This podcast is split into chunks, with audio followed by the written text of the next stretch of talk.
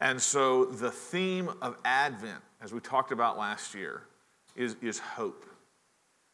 We want to focus on the hope that we have, the hope that we can offer the world because we have the knowledge of the fulfillment of Scripture in Jesus Christ.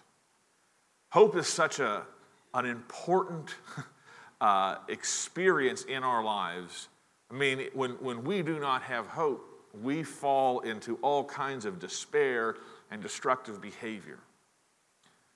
And when you look at our culture and you see so much despair and destructive behavior, as I think is, is easy to see whenever you turn on any one of, our, of the news networks, you, you see that the world around us is trying to form a life and live a life without anything to hope in. And so that makes Advent such a critical time for us and for the world. Or maybe put it another way, for us as a gift to the world. Because Advent is about stoking ourselves up in the confidence of our hope that we can take that hope as the light of Christ into the world that is still in darkness. And so we focus on hope in Advent. Last week, we started our, our Advent series in Isaiah 11, and that's where we're going to be for the, the four weeks of Advent. Isaiah 11 uh, is, is written by the prophet Isaiah, who was a, a prophet in the nation of Israel in 800 uh, BC, 800 years before Jesus. He was anointed to give the word of God to the people of God in Israel. And he was speaking to a world who had very little hope they had uh, leadership failing. They had the house of David becoming more and more political and less and less God centered. They had terrifying uh, superpower nations uh, coming up and beginning to, to uh, attack and seek to, to uh, oppress the nation of Israel. In fact, as I shared last week, Isaiah is writing to that last generation of free Israelites before Assyria comes and really uh, takes away all of the northern kingdom and then puts the southern kingdom into a real vassal state situation where they are basically having to pay dues, pay tribute to, to have any existence at all. But the kingdom of Babylon comes only shortly after that and, and takes away the southern kingdom as well. So we are looking at a nation who is, is struggling to find hope. And Isaiah is given the word of God to speak hope to this nation and to focus that hope upon the coming Messiah. So last week we, we began our look at hope with, with verse 11, uh, verse 1, chapter 11, verse 1, where we saw that God's hope is surprising. God's hope is surprising. It, it, is, it is never a, a, a situation where God's hope cannot come in and change everything. And that's what the shoot of Jesse is all about. Even though Israel had become a stump, God still had the power to bring life out of death, to bring a shoot out of the stump of Jesse, which is the coming Messiah. And so the surprising hope of God tells us that we are supposed to accept that we need God. We're supposed to await on God to act. And then when God acts, we need to align ourselves with the hope that He gives us. We need to align ourselves with Jesus. Now, in the next verse of Isaiah, uh, God is telling us how can we be certain of the Messiah? How can we have certainty? How can we have confidence in our hope that, the, the, that this is the shoot of Jesse? How can we know who the shoot of Jesse is in all of these different people that are going to come and seek to, to restore the world or restore the nation of Israel? What is, what is going to give us certainty? And so God is going to give us basically the fingerprint of the Messiah the fingerprint of the Messiah. You know how fingerprint evidence works in a, in a trial. You have, you, you touch something and your fingerprint is left, and everybody's fingerprint is unique. And so if your fingerprint matches, then it is a, it is a deadlock uh, uh, conviction that you were the person that was there. And so God, 800 years in, in the past, gives us the fingerprint evidence to look for, to know who is the Messiah. And when that fingerprint evidence comes to pass, when we see that fingerprint match, then we are to have confidence, a, highest confidence, that this is the one who brings our hope. So, do we need hope? I mean, we, we live in a world that is racked with all sorts of crises, right? I mean, I, I, feel like we are just, uh, I, I mean, it feels like the news shows that we watch these days are just interrupting one crisis to bring us the next crisis. Uh, breaking news, and it's always bad news. But we, we live in a world where we, we, we suffer with the crisis of, of leadership. We, we, we, we, if you, you look at polls in, uh, in how people are feeling, and, and the general sense is that we are all headed in the wrong direction. That the, that the, that the nation is not in, in good shape. The nation is not going in a good direction. And so that is a crisis of leadership that, that we all are kind of internalizing. Perhaps you are here today with a crisis of personal direction. What am I supposed to be doing with my life? Who am I? Where am I going? What am I supposed to uh, uh, be focusing on? What is the will of God for my life? Perhaps you are here in a crisis of faith. What, what do I believe? How do I know I can believe in anything in this world? So we, we deal with crises at multiple levels in the, in the world around us, in our own life, and in our own heart, right? And we're probably all dealing with multiple crises at the same time. And when we're in crisis, what is the answer to those crises? What is the, the, the, the place where we can find certainty as we feel in crisis? The answer that we're going to get in the, the passage today is it's the Holy Spirit. The Holy Spirit is the one who gives us the answer, who gives us the fingerprint evidence to know where we place our hope. You see, in Isaiah 11, verse 1, we're told that a stump of Jesse is going to come and then we are told in Isaiah 11, 2, how we will know that that Messiah has come. And the way that we will know is that the Holy Spirit is going to mark the one promised Christ in such a way that we will know we can place our hope in Him. Now, uh, the Holy Spirit doesn't always get much attention when we study the, the Gospels of Jesus. But it is worth remembering that the Holy Spirit is very present in the story and life of Jesus. We're told in the Gospel of Luke that it was the Holy Spirit that brought about the conception of Jesus uh, through the virgin birth. We're told uh, that, that the Holy Spirit came upon Jesus in his baptism. We're told that the Holy Spirit drove Jesus out into the wilderness for the temptations. And then we're told that the Holy Spirit uh, was with Jesus as he began his public ministry. So we are told again and again that the Holy Spirit is there, even though that the Holy Spirit is not mentioned repeatedly. The, these statements let us know that the Holy Spirit is constantly at work in the ministry of Jesus. And the reason that that is the case is to fulfill this prophecy of Isaiah 11 2. Isaiah tells us that the Spirit has placed a fourfold seal of authenticity upon Christ so that we can know him. This is an incredible gift that we have as Christians. Many times we spend uh, uh, our, our, time focusing just on the resurrection for why we should have hope and certainty in, in Christ. And certainly the resurrection is, is powerful evidence.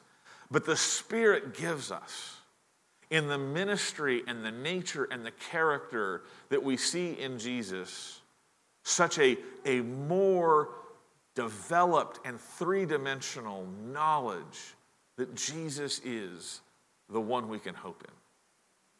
So the Spirit is his role and the Spirit, and, and, the, and what we want to see today is how the Spirit has placed a fourfold seal of authenticity upon Christ so that we can know him.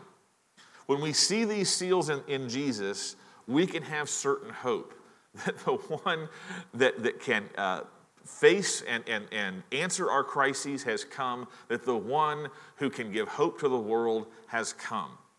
So, what are these different seals of authenticity, these four different seals of authenticity that lets us know that Jesus is the promised one? Let's go through them in turn. The, the first seal that we see is that is his anointing. His anointing is the first seal that the Holy Spirit has given to authenticate that Jesus is the Christ. Isaiah tells us, the Spirit of the Lord shall rest upon him. This is a critical piece of evidence of who the Messiah is, that the Spirit of the Lord rests upon him. As you're familiar with the Old Testament, you will see that the Spirit resting upon someone was a key mark, an essential mark of God choosing a leader to lead his people. You can go to Numbers chapter 11 and see that Moses had the Holy Spirit. Or you can go to 1 Samuel 16 13, where you will read these words about uh, David becoming uh, anointed as king. 1 Samuel 16 13. Then Samuel took the horn of oil and anointed him in the midst of his brothers. And the Spirit of the Lord rushed upon David from that day forward. And Samuel rose up and went to Ramah. So, so a, a, a, central mark of God's chosen leader is that the Holy Spirit rests upon him. And it is interesting, as uh, in Isaiah's day, king after king in the line of David are leading, but we are not told that the Holy Spirit rests upon these kings. And it is evident that the Holy Spirit is lacking as we see leadership that is uh, continually uh, focused away from God, focused towards self interest and self preservation. It is this awareness that the Holy Spirit must dwell upon the Savior, must dwell upon the Christ, that makes the baptism of Jesus such a significant event for our faith. Luke describes the baptism of Jesus as a visible event, that Jesus went out to, to the ministry of John in the River Jordan and that when he went under the water, that, a, that, that the Holy Spirit in visible form, looking something like a dove, descended upon Jesus. And the clouds announced at the same time, This is my Son with whom I am well pleased. This is uh, an amazing event, but when we recognize that it is actually the fulfillment of Isaiah 11:2, we recognize its importance is even more than just saying Jesus' ministry has begun. Its significance is to tell us that Jesus is the Christ. John the Baptist, who was sent as a forerunner to Jesus, came to testify, and his, his whole ministry really boils down to this one moment. God sent the only prophet to Israel for 400 years to be prepared for one moment the moment that Jesus, the Messiah, would come in front of him and he could testify, The Spirit of God has been given to me to point you to him, the one who is baptized with the Spirit. Look what, what uh, John tells us in uh, the Gospel of John, chapter 1, verses 32 to 34. It says, John bore witness I saw the Spirit descend from heaven like a dove, and it remained on him.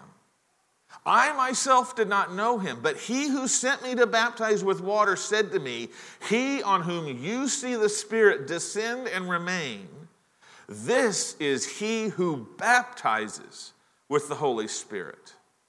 And I have seen and borne witness that this is the Son of God. So God does not want this moment to be missed. This moment of Jesus' anointing does not happen in a corner. It happens in a public place. It happens visibly, and it happens before the eyes of the one and only prophet in Israel whose full uh, commission was to point to the one and only person that received the Spirit in his ministry of baptism. This is a major moment in salvation history. Don't lose sight of how significant it is to have something happen in Jesus that was described 800 years earlier by another prophet. 800 years is the amount of time that is, is uh, appropriate for us to recognize it is the hand of God in this event, right? 800 years is outside of human scheming, outside of human cleverness, outside of human design. 800 years pass, and this event comes and fulfills it. Prophecy is such an amazing gift that God gave us to know who Jesus was and to know when the Christ came.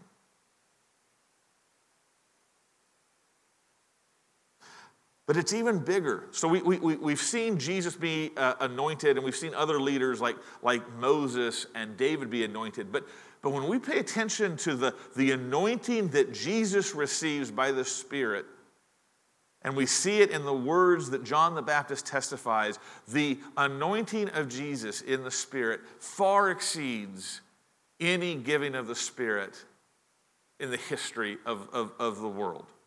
What are we told that, that Jesus has in the anointing of the Spirit? He is, is not just one who has been given the gift of the Spirit, but he is, as John the Baptist says, uh, the one who will baptize with the Holy Spirit. Jesus is anointed so fully, without measure, as it says elsewhere in Scripture, with the Spirit, that he is gifted with the giving of the Spirit to others.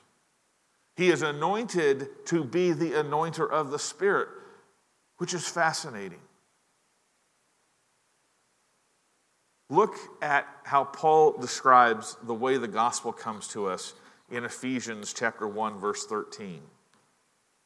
We are told in him you also when you heard the word of truth the gospel of your salvation and believed in him were sealed with the promised Holy Spirit. You see, Jesus is not just the one who receives the Holy Spirit, He is also now the one who gives the Holy Spirit. And when He gives the Holy Spirit, the giving of the Holy Spirit seals us into the gospel. So the Holy Spirit comes to be a seal of Jesus and then the Holy Spirit becomes a seal to us in Jesus. Here's, here's something I want you to dwell upon before we go to our next point. Knowing Jesus is the Christ is not just a seal for revealing Christ, right? It is also a seal of our belonging to Christ. All right? The Holy Spirit reveals Christ to us and the Holy Spirit also reveals Christ in us. Look at, look at what Paul says in 1 Corinthians 12, verse 3. He says, Therefore, I want you to understand that no one speaking in the Spirit of God ever says, Jesus is accursed. And no one can say, Jesus is Lord, except in the Holy Spirit. I've looked at those words in the past, I've looked at them for a while, and I've scratched my head. Paul says, No one can say, no one is able to say Jesus is Lord except in the Holy Spirit. And I'm like, well, that's not, that's not true. The words Jesus is Lord are not magical words. Anybody can form their mouth and say those three words. Why, why does Paul say no one can say? Except for the Holy Spirit being in, uh, there to give those words to the person. What, uh, Paul is not talking about physical ability, he is talking about speaking those words with faith, speaking those words from the heart. Knowing Jesus is Lord requires the Spirit to, to convince your heart Jesus is Lord. And so when we say Jesus is Lord from our heart, we are witnessing to the fact that Jesus has sealed the Holy Spirit in our heart. There is an, an incredible amount of assurance that when crises come, that when hard times come, when confusing times come, that what comes out of your heart is faith in Jesus, is trust in Jesus, is the confession Jesus is Lord. Because that is telling you that you have not only seen Jesus sealed with the Holy Spirit, but you have also been sealed by Jesus with the Holy Spirit. So let me ask you can you say Jesus is Lord from your heart? Can you confess Jesus is Lord, not just as words, but as, as the great peace of your life, as the great hope of your life? Then be encouraged that your hope is placed firmly in Christ and that Christ has sealed you in the Spirit. Now, the second seal that we are given, the, the second kind of data point of the fingerprint of the Messiah, is his wisdom. Isaiah says that the spirit of wisdom and understanding will be upon him. This is, this is the same spirit. Isaiah is just unfolding the different attributes that come with the spirit being upon the Messiah. The Messiah will manifest wisdom and understanding because of the spirit being upon him. Now, wisdom and understanding are referring to good leadership decisions right? Wisdom and understanding are about making good decisions, making the right decisions.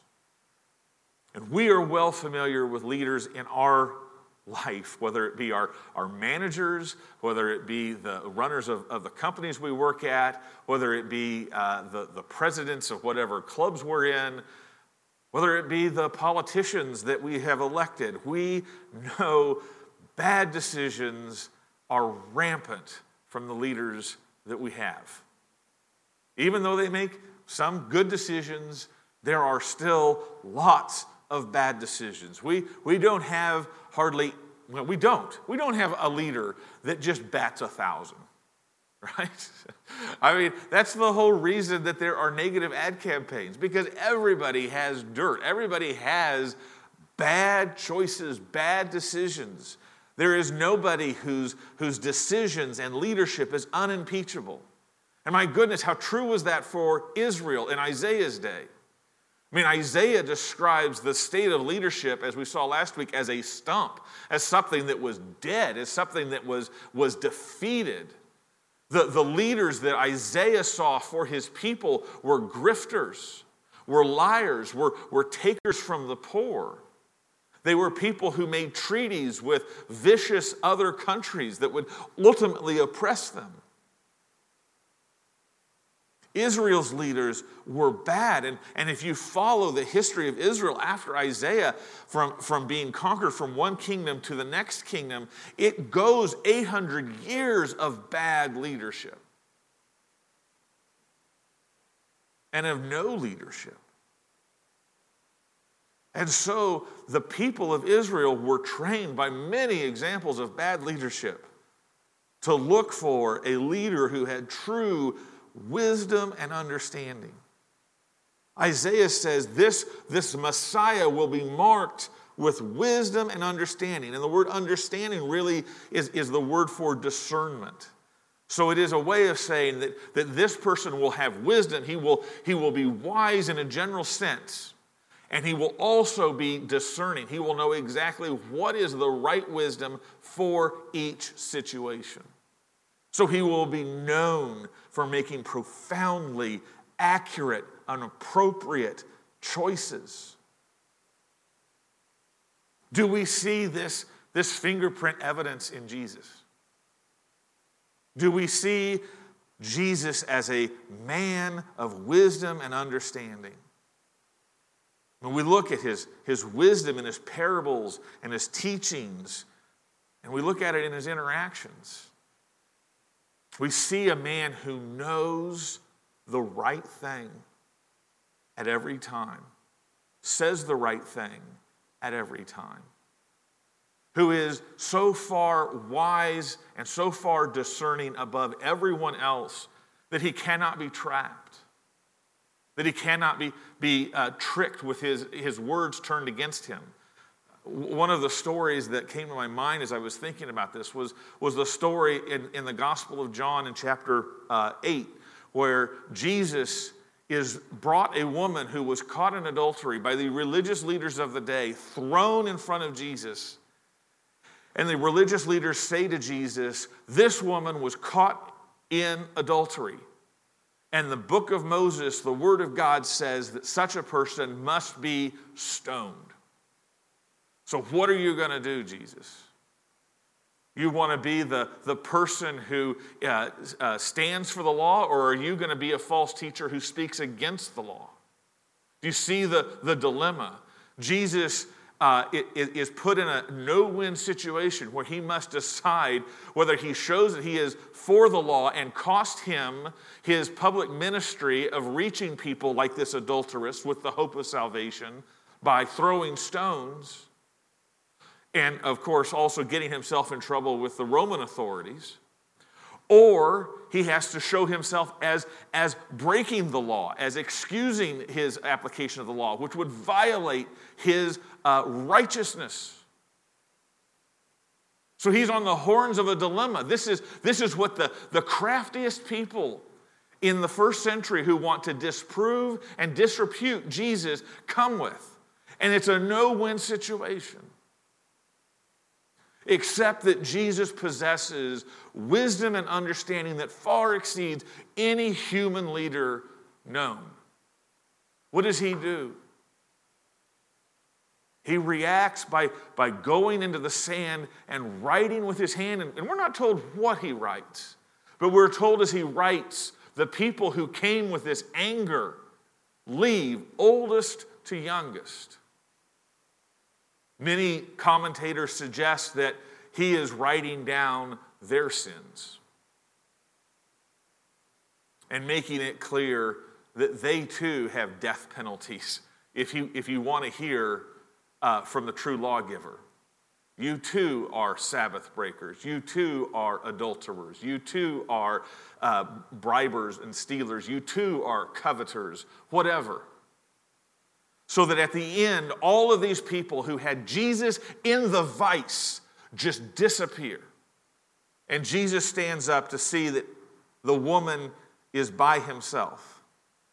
But listen to what Jesus says just before everyone leaves. He says, uh, Let him who is without sin among you be the first to throw a stone at her. Do you see the way that his wisdom and understanding worked through a no win situation to actually turn the tables and to actually present grace as opposed to the, the, the rigid death of the law? This is our Messiah. Jesus was filled with the Spirit. Everywhere we look, we see a man who does things right. Now, as we think about this, this prophecy and as we think about Jesus, and we know that Jesus is, is the Son of God, we know that Jesus is the second member of the Trinity. We understand this from, um, uh, from multitudes of scriptures. We may ask ourselves the very reasonable question why, why does the second member of the Trinity, why does Jesus, the Son of God, need the Holy Spirit for wisdom and understanding, for counsel and might? Doesn't he possess that within himself? Why does the Holy Spirit have to guide him? It's a good question. If you hadn't answered it yet, eh, eh, haven't hadn't asked it yet, it's a good question. I'll give it. I'll take credit. Um, why does Jesus need the Holy Spirit? This reveals such a important aspect of the ministry of Jesus. And it reminds us that Jesus' ministry here on earth was the ministry done through the incarnation. Right? The incarnation is that, that God dwelled in human flesh, that Jesus possessed a fully human nature and a fully divine nature. He was God and man together. But when he lived as a man amongst us, the, the, the, the wisdom and understanding for Jesus the man was given through relying on the Holy Spirit. So, what, what we actually have to, to, to, to grasp is that Jesus, as fully human, had to grow in wisdom and understanding. Look, look at the Gospel of Luke, one of the stories of, of Jesus growing up. It says, Jesus increased in wisdom and in stature and in favor with God and man. How, how does that happen? That, that is not referring to his divine nature. That is referring to his human nature being trained up by the Holy Spirit to walk in wisdom and understanding before God and man. And so Jesus lived under the leadership of the Holy Spirit according to his humanity. This is so important for us to grasp because to be our substitute, to be the person who can stand in our place, the righteousness that Jesus uh, receives through his life had to be fulfilled as one of us, as a human.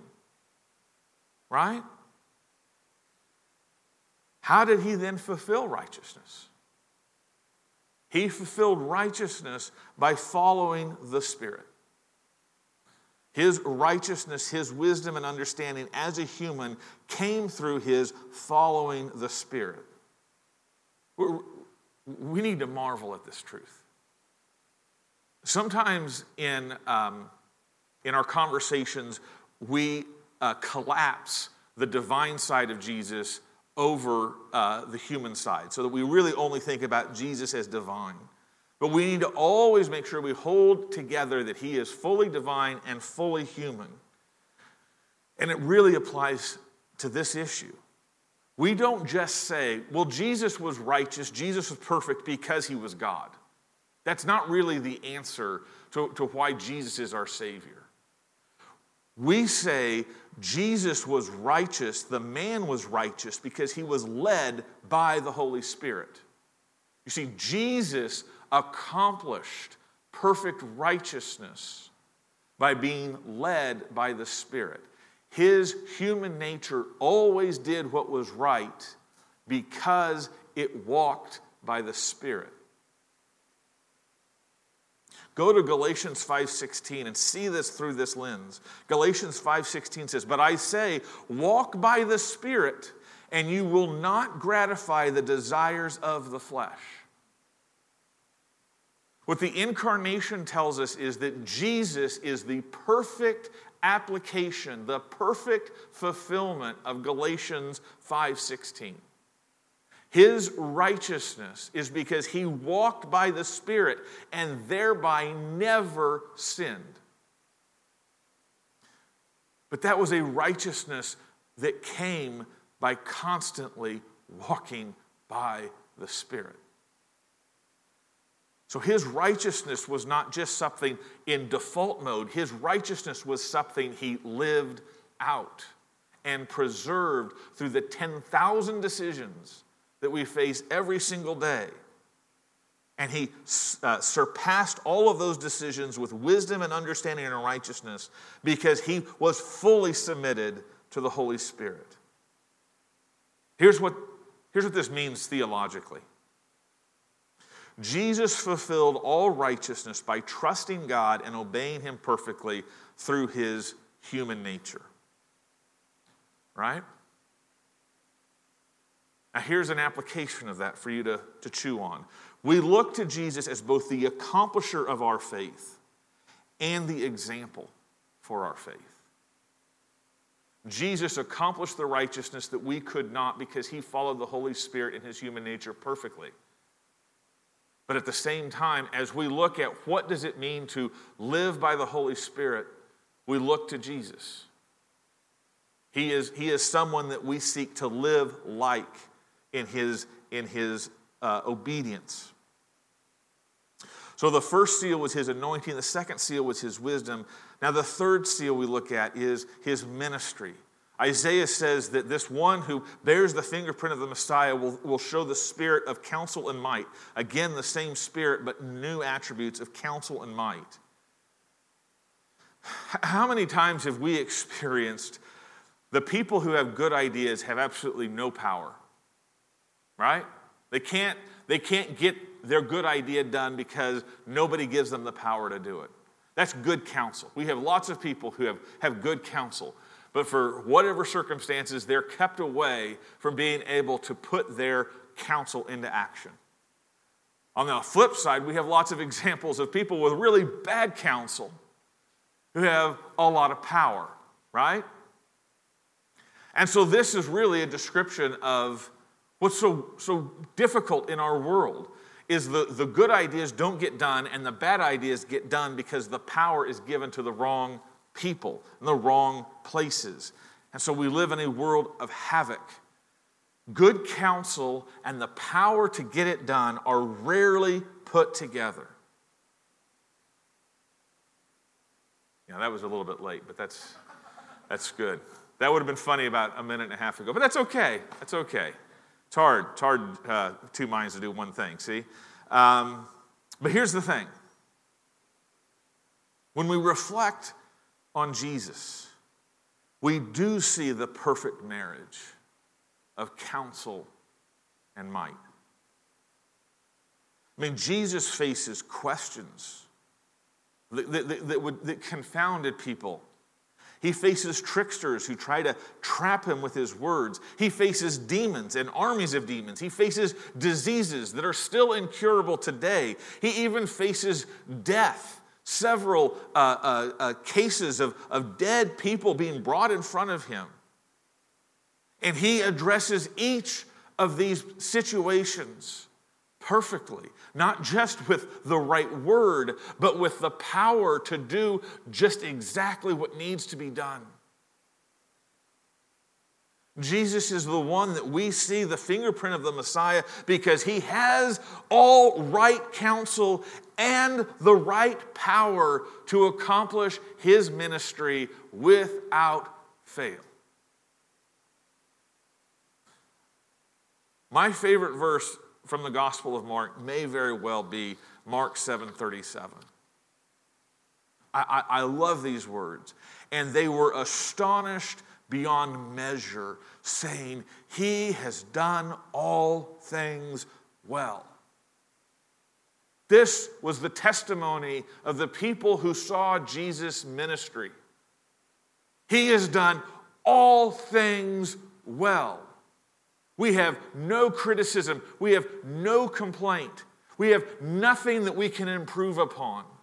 Whatever he has done is marked with perfection and completeness and righteousness.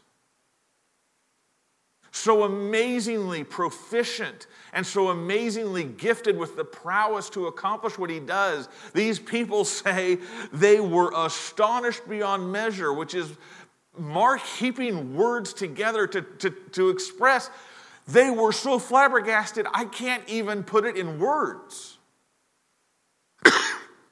People were amazed. Like when the Hail Mary pass gets caught, except the Hail Mary pass gets caught 50 times in a row.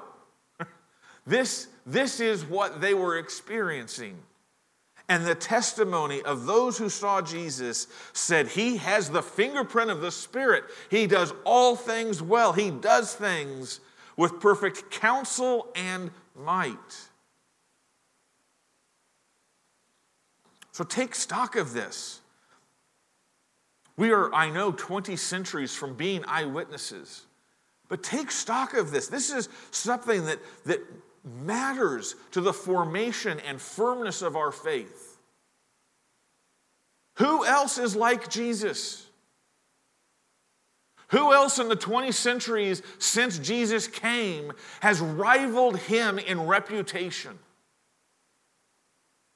Who could you compare Jesus to? Who in all history could you say, if Jesus isn't the Messiah, the runner up would be this person? There isn't even a second in line when we look at the ministry of Jesus. In 20 centuries, we cannot put up someone to say, if there's a debate on the issue, I propose it could be this person instead of Jesus. That doesn't exist. That is incredible historical evidence that the ministry of Jesus was elevated above all ministry, that it bears the fingerprint of the Spirit of God. I love the quote of Carnegie Simpson, who, who, who recognizes the uniqueness of Jesus. He says, instinctively, we do not class him with others. When one reads his name in a list beginning with Confucius and ending with Goethe, we feel it is an offense less against orthodoxy than decency. Jesus is not one of a group of the world's greats. Talk about Alexander the Great and Charles the Great and Napoleon the Great, if you will. Jesus is a part. He is not the great, He is the only. This is the power of this evidence. The purpose, what is the purpose of all of Jesus' ministry of doing all things well? It is so that we can, like Peter, look at Jesus in the Gospels and answer the question, Who do you say that I am? And be able to say without any doubt, You are the Christ. The fourth seal that we see upon Jesus by the Spirit is his faithfulness. His faithfulness. The spirit of knowledge and the fear of the Lord is upon him. Why had Israel become a stump? Why do we all feel a stump in our own lives of, of unmet expectations, of unmet hopes, of failures, of defeat, of diminishment? Of despair. Why is there a stump in every single one of us? It is because all of us, to one degree or another, have chosen to fear man and not God. The, the leadership of Israel feared Assyria more than they feared God. We choose selfishness and sin over faithfulness over and over again. And the consequence of that is that we experience the stump. Every leader that we look to is really just a stump in the making. Because at some point, at some critical point in their leadership, they will choose self. They will choose sin. And they will fail. So, what do we need in a leader? What do we need in a leader?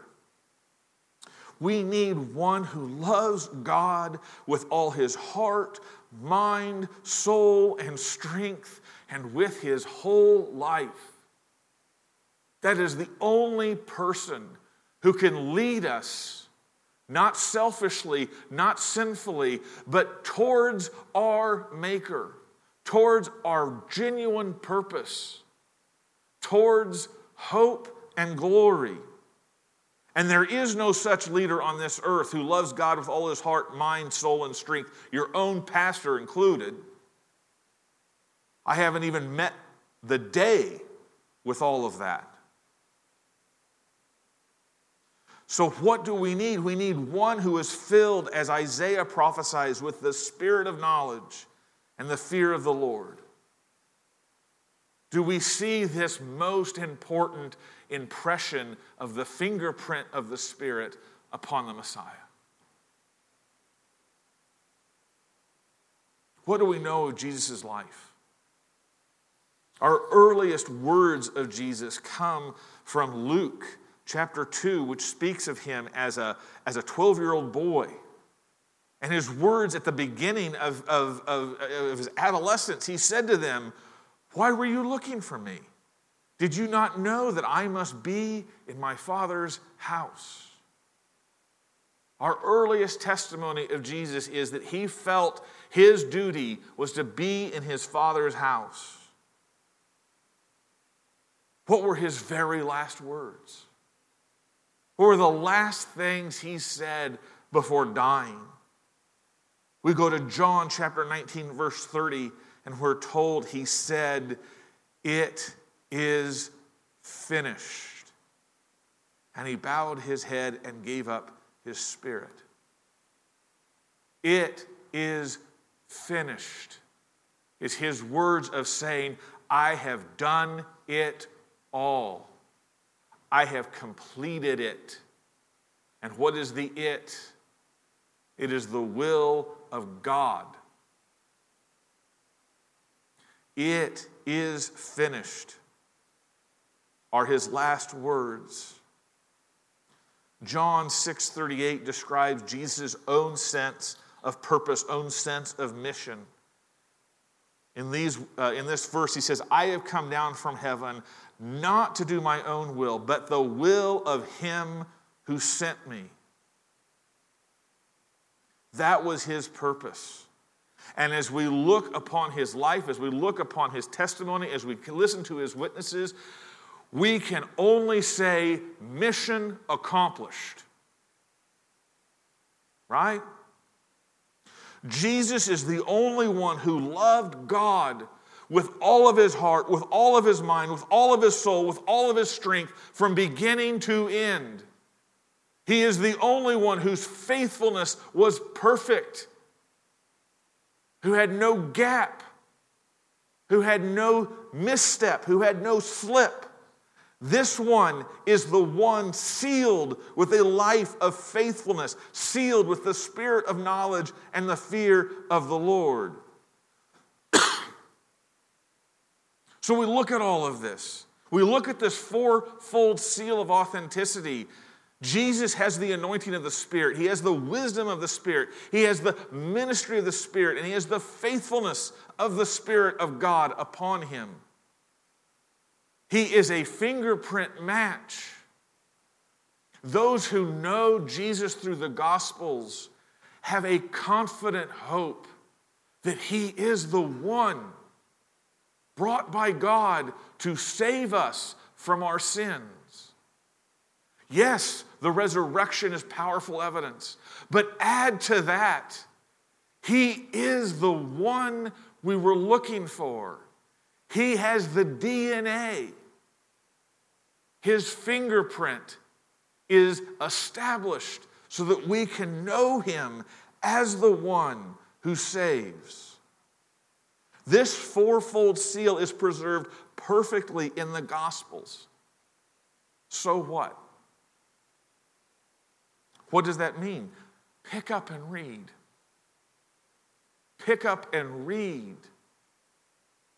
If you are dealing with crises, of faith, pick up and read about the one who fulfills prophecy. If you are feeling uh, astray, if you are lacking personal direction, if you have questions about what am I doing with my life, pick up and read and learn from the one who has all wisdom and understanding. If you are overwhelmed and fearful as you live in this world or with the circumstances around you, pick up and read about the one who has been given all counsel and might. If you feel lost or far from God, pick up and read and put your trust in the one whose faithfulness covers all of your failures and reconciles you once and all to God. Pick up and read so that you can know that Jesus is the one, the way, the truth, and the life. Sincerely, what if we use this Advent season to give ourselves a challenge, to pick up and read. In fact, I would suggest that if you took the Gospel of Matthew today and committed to reading two chapters a day, you will finish reading the Gospel of Matthew on Christmas Eve. What a better way to participate in the hope of Advent than to read and be impressed with the fingerprint of the Messiah upon our Savior through the words of Scripture. Beloved, pick up and read Matthew. And as you read, ask the Spirit to seal the good news of Christ into your hearts. Amen.